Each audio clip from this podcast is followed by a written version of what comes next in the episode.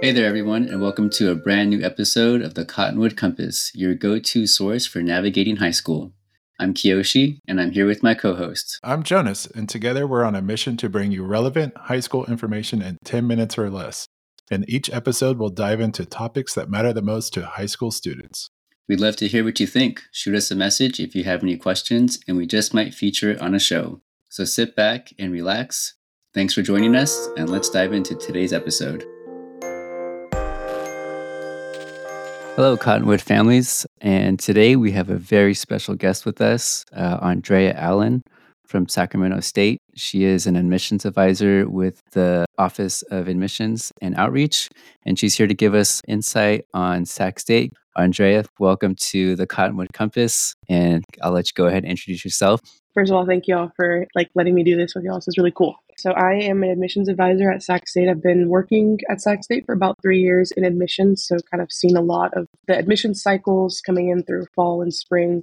Big things about Sac State, we are like the local four-year university. We're part of the CSU system, and we're actually one of the, I would like to say we're one of the cheaper, cost effective uh, CSUs out of the 23 campuses. I like to tell students that I went to Sac State myself. I took a little bit longer than the four years. I started in 2017 and I just got my bachelor's in May 2023, and I left college completely debt free. A couple things about the school, like, are like really nicely geographically located in the heart of the city. So you're close to everything food, social hubs, the mall. Um, if you want to go shopping, we're really close to a lot of freeways. If you know you want to go back home or take a day trip somewhere. And then we have a lot of cool things on campus, a lot of academic resources, fun resources like clubs, sports. And then we also have a lot of like equity and affinity related resources as well. So no matter how you identify, um, there's a place for you at Sac State biggest things about getting into Sac State, high school students are going to have three requirements, and that's going to be first graduating from high school. Second is going to be completing your A through G requirements.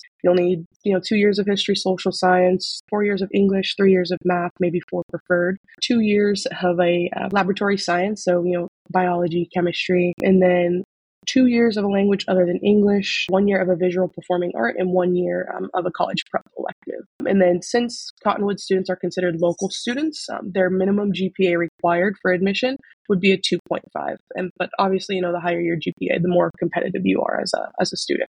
You talked a little bit about groups, organizations on campus. I uh, went to CSUS. I joined like the ski and snowboard club. Was there any like clubs that you wanted to join? Yeah, so I didn't join any sports until like the semester right before the like the semester the pandemic started. Um, so I didn't really integrate myself into campus really until just this my last year. So right before the pandemic, I had joined the wakeboarding club. So we'd go to Wake Island, you know, have fun with other schools, things like that.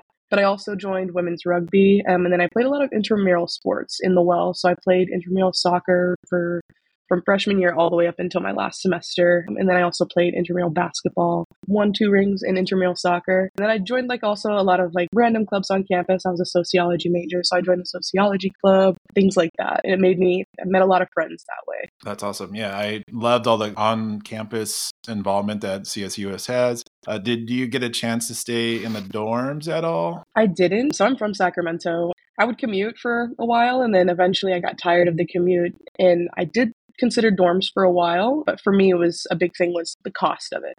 I had to take that into account. So looking at the cost of housing versus the cost of area or like areas in right around Sac State, I was actually able to find housing with other students. So I joined like this little Facebook group and it was called Sac State Student Housing. Basically like a forum for students who are, you know, they just graduated, they're moving back home, but their lease isn't up, so they want somebody to take it over. So I took over somebody's lease for a summer and then I've been living with the same group of people for the last five years. Yeah, I think it was really good insight into the clubs and opportunities that are on campus too. You know, college isn't just about going to school. Like it is also like, you know, your ability to, your opportunity, I should say, to be able to find your tribe. You can really make some lifelong friends through those routes. I wanted to go into a little bit of what you experienced in the classroom though, regarding like class sizes, you know, selecting classes, all that kind of stuff. What did that look like for you at Sac State? Yeah, so Sac State, we are considered one of the more medium sized CSUs. We have about 30,000 students between graduate and undergraduate students. Most of the time, we say that our typical class sizes are going to be anywhere from about 27 to 32 students to one professor, which is a lot of what students are used to in like typical high school setting. It's not that big of a transition. It actually makes college, you know, that first year more comfortable kind of acclimating yourself. I would say the biggest class you may ever have are going to be like those freshmen or like those GE lectures. Those can have upwards to 150 students. I only had two of those my whole time at Sac State, though. As for selecting classes, so there are 30,000 students, so it can be a challenge sometimes to, you know, pick classes or get classes that you need if depending on when your registration date is. So I joined clubs. I was part of EOP, which is a program for historically like low income students or first gen students and we actually got priority registration. So instead of being like the last two three days of registration i was actually i think day three or four. So i had a lot more class opportunities available than some you know freshman sophomore students do. So you know if you're able to join programs or if you're able to you know get in a club or be a part of a resource that offers that priority registration definitely do it because priority registration is probably one of the greatest gifts you can get in college. It makes things so much easier. Um, and then as for like other experiences in the classroom, we are a really diverse campus. We I think we're rated like top five most diverse as of 2022 in the Western US. So we have people from all walks of life in all of your classes. So, you know, if you're in like those freshman political science classes, there's probably, you know, people from all different backgrounds sitting, you know, next to you across the classroom. So it's really interesting getting those different perspectives, you know, when you're learning about something. I remember I was a when I first got to Sac State, I was a government major, and hearing, you know, there was international students who would provide their perspectives on, you know, their international governments versus, you know, American governments, and getting able or being able to see those like nuances through somebody who's lived that experience, it's definitely a new new eye opening experience. No, thanks for that insight on the classes too. It sounds like you know it's pretty similar to high school in terms of like class sizes and stuff like that. Mm-hmm. Um, a lot of our students they take you know between like five and six classes every semester. Is that mm-hmm. something that um, our students could expect at Sac State too? Yes, it, I think it's yes and no. It's all really preference. So for me, I was a financial aid recipient. So I was able to get all of my classes paid for, but I had to take a certain amount of classes each semester. I had to take 12 units. So typically that's about four classes, um, just depending on how much each class uh, units are. Um, so typically, full to get your full financial aid refund amount, you'll need to take 12 units or about four classes. But if you know if you drop below those 12 units, which you can, um, it's just not covered through financial aid. That's also possible. I've seen students who take one class, two classes every other semester, but I've seen cl- uh, students who take, you know, I was a student who took exactly 12 units because that was what I was comfortable with. But I've also seen students who will take 15, who will take 18, um, and up to the max um, with permission 21 units. So for me, I started off as one of those students who would take 15 or 18 because they tell you, you know, 15 units per semester will get you out in four years. But I got to this point where I knew that I didn't put all of my effort in in one in somewhere in one of those classes if I was taking 15 units. So during my last two years, I kind of got comfortable with just taking 12, and I told myself, hey, if it takes me a little bit longer, that's that's okay. My experience was very very similar. I started off with 15, and I had problems passing all my classes and like you said uh, one of them tended to not get as much attention. I went to the same spot where i did 12 i did summer school and one other thing i really really liked at csus was night classes. Those one day a week from like 6 to 9 p.m um, i thought those were like perfect for students that wanted to work during the daytime. Yeah i was one of those students who worked full-time during the daytime in those night classes you know.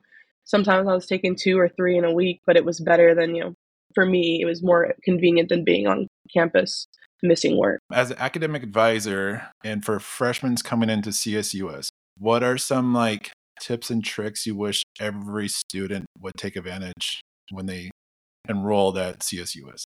So you have to go through new student orientation. And I, as a student who went through new student orientation, um, I worked for orientation one summer. I know students don't usually remember a lot after orientation. It's kind of a quick one day thing and then you're done and then school starts later. Biggest thing is map out where your classes are going to be beforehand, figure that out. Um, maybe take a walk around campus the week before, a couple days before, kind of figure out where everything is at. But as for actually like when you're on campus, I recommend going to advising. Academic advising is super important. You are mandated to go your first and second semester. But after that, they don't tell you that you have to go. But it's very important for you to go. So, you know, like if you're on track, you know, if you can, if there's any substitutes for classes that you can take, or, you know, if you want to change your major, if you have specific questions, academic advisors have all of that specific information. So it's really important to see them regardless of if your student portal is telling you to or not. Also, seeking out your resources. We have tons of resources on campus for, you know, how you identify, whether it be like culturally, um, identity wise, or, you know, we also have academic resources and we also have, you know, other types of resources on campus. Seek out all of those resources. You know, if you're a black student, seek out the MLK Center.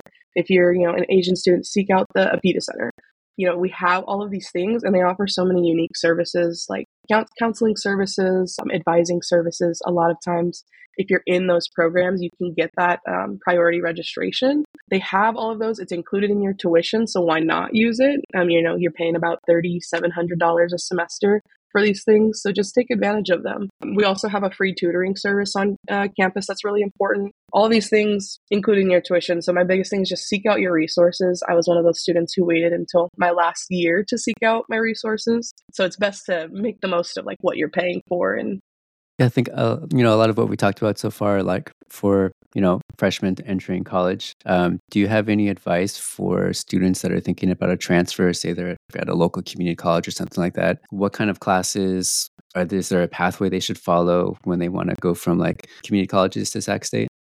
Yeah, so we uh, the CSU recently introduced a new transfer program called the Transfer Success Pathways. So it's for students who graduated spring 2023 and later basically as soon as they get to the community college they can sign a tag agreement so a transfer admission guarantee with one csu so they can't with there's a couple different ways we can do but the transfer success pathway allows them to sign a, a, uh, tag agreement with one other csu so if you're going to folsom lake college you sign a tag say i want to get my associate's degree and sign my tag with sac state. So once you receive your associate's degree you finish that degree plan you're guaranteed admission into Sac State as long as you meet, you know, the good standing policy, which, you know, if you get your associate's degree, you're in good standing. So that's one way. Transfer Success Pathways is a really cool brand new program that we're rolling out. So that's one way. The second way would be through the ADT. The ADT is really cool. I think it gives you a lot of different benefits than just regularly transferring with 60 units. So the ADT, first of all, it gives you an associate's degree, but it guarantees you transfer into a participating CSU. So one of the 23. Um, you don't get to necessarily choose which one, like the tag agreement, but it does say that, you know, if you apply to at least, you know, one of them, you're going to get into one of them with that ADT. The ADT also offers you a 0.1 GPA boost. So, you know, some students, if they're trying to get into competitive programs, they have that ADT. It makes, you know, gives them that little bit of boost that can give them the, the edge um, to get into that program, especially with programs like business, psychology, and criminal justice. And then there also is just, you know, getting your associate's degree or transferring without an associate's degree. That usually, regardless about, it takes about two years. So my biggest advice is if you want to go through that, you know, two years through the community college, it's best to do the TSP or the ADT so that way you can receive other benefits, you know, getting that associate's degree, the GPA bumps, and then being admitted into one of the universities. It just gives you more benefits um, all the way around. That's really good advice. So the TSP, you said that was the transfer success pathway. Yeah. And then the the ADT. That's the is that the associate degree for transfer? Yeah.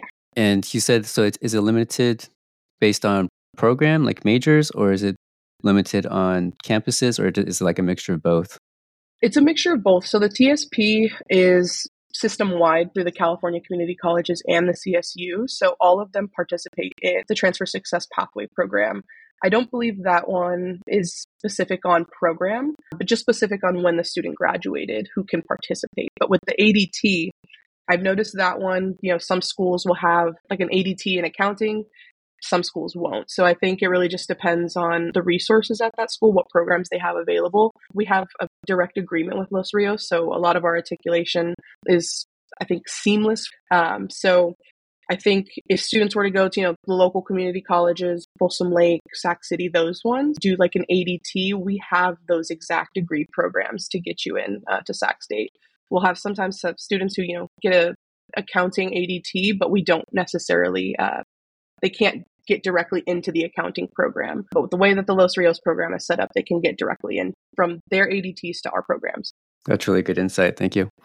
Do you want to talk about a little bit like how important financial aid is? Like, I think one of the biggest things with financial aid is students don't realize they need to reapply every year. That's a good point. Yeah. And uh, also like resources on campus, like scholarship opportunities. For financial aid, um, financial aid is really important. A lot of students, you know, sometimes they'll think, I don't qualify. I don't, my parents probably won't qualify. So it's just, I'm going to completely disregard it. It's always worth applying to, no matter what, just to see what kind of package you can get. You usually, you know, if you're a senior applying to um, the colleges, you'll apply typically October, but right now there's a new application rolling out. So it'll be December this year um, that the application rolls out. You'll apply December, and when you get your app, your acceptance letters around March, you'll be able to see, you know, when or what school will offer you what financial aid package based on, you know, what you applied for through the financial aid application. That being said, a lot of times we have students that do come into our office asking why their financial aid hasn't dispersed, and we look and they don't have a financial aid file for that year.